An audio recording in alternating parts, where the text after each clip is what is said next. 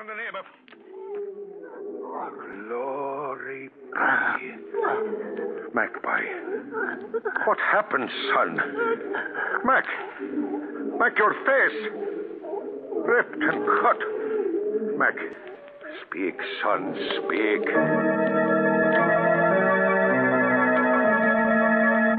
Cakes, they read all about it.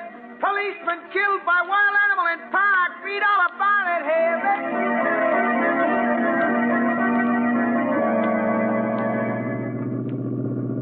They're holding an inquiry at the head keeper's office at the zoo this afternoon, Margot. Commissioner Weston asked me to drop by.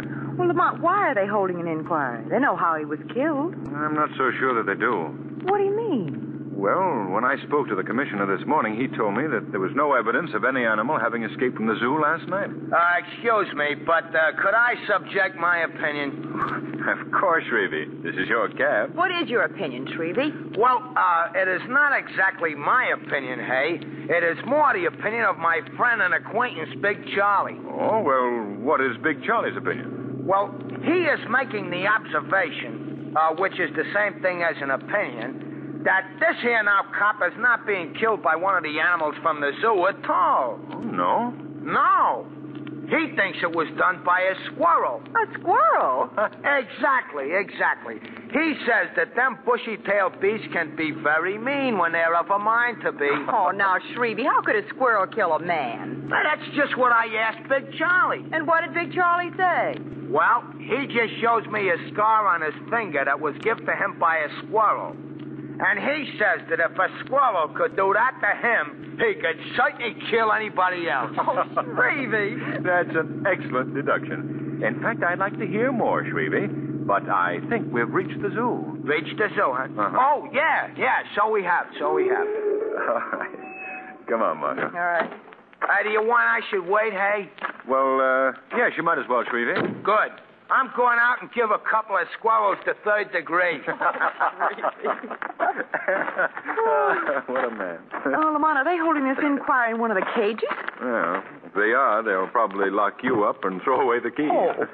we go right in here. Oh, thanks. Oh, hello, Cranston. Come on in. Well, thank you, Commissioner. How are you, Margot? Fine, thank you, Commissioner. These are the two keepers that were on duty here at the zoo last night, Mr. Oliver and Mr. Harper. Oliver? Harper? Well, have you come up with anything yet, Commissioner? Nothing. The officer was killed by a wild animal, all right. But both these men here swear that none of them was loose last night. Yes.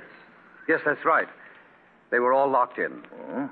Any clues at all? Well, Harper here thinks that the job was done by some member of the cat family. Isn't that right? Oh, yes, yes. After looking at the body, my guess would be that he was killed by a member of the cat family. I see. Well, uh, why do you say that? Well, we get to know all the habits of the animals around here. We watch them eat and sleep. We practically live with them.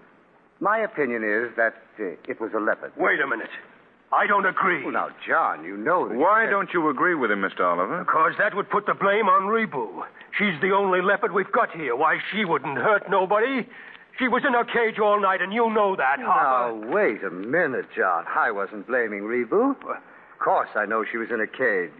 But there's more than one leopard in the world, you know. Yeah, I know, and I also know you don't like Rebu. You're jealous because she only lets me feed her.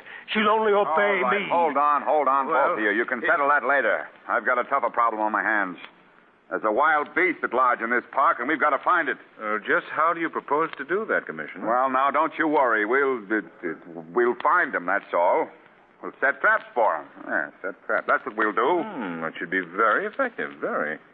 You'll probably catch everything in town but the leopard. But in this weather, you might catch a cold in that trap. Yes. You're both a big help. If you don't mind, I'll conduct this thing my own way. But, Commissioner, you asked me to come here. Yes, I thought that your knowledge of wild animals that you picked up in Africa or wherever it was uh, might be of use to me. Well, I still offer that knowledge. No, I don't need it. Hmm. Very well. I guess we better be going, Margot. All right, Lamont. Good day, gentlemen. Goodbye. Goodbye, Mr. Cranston. Catch a cold.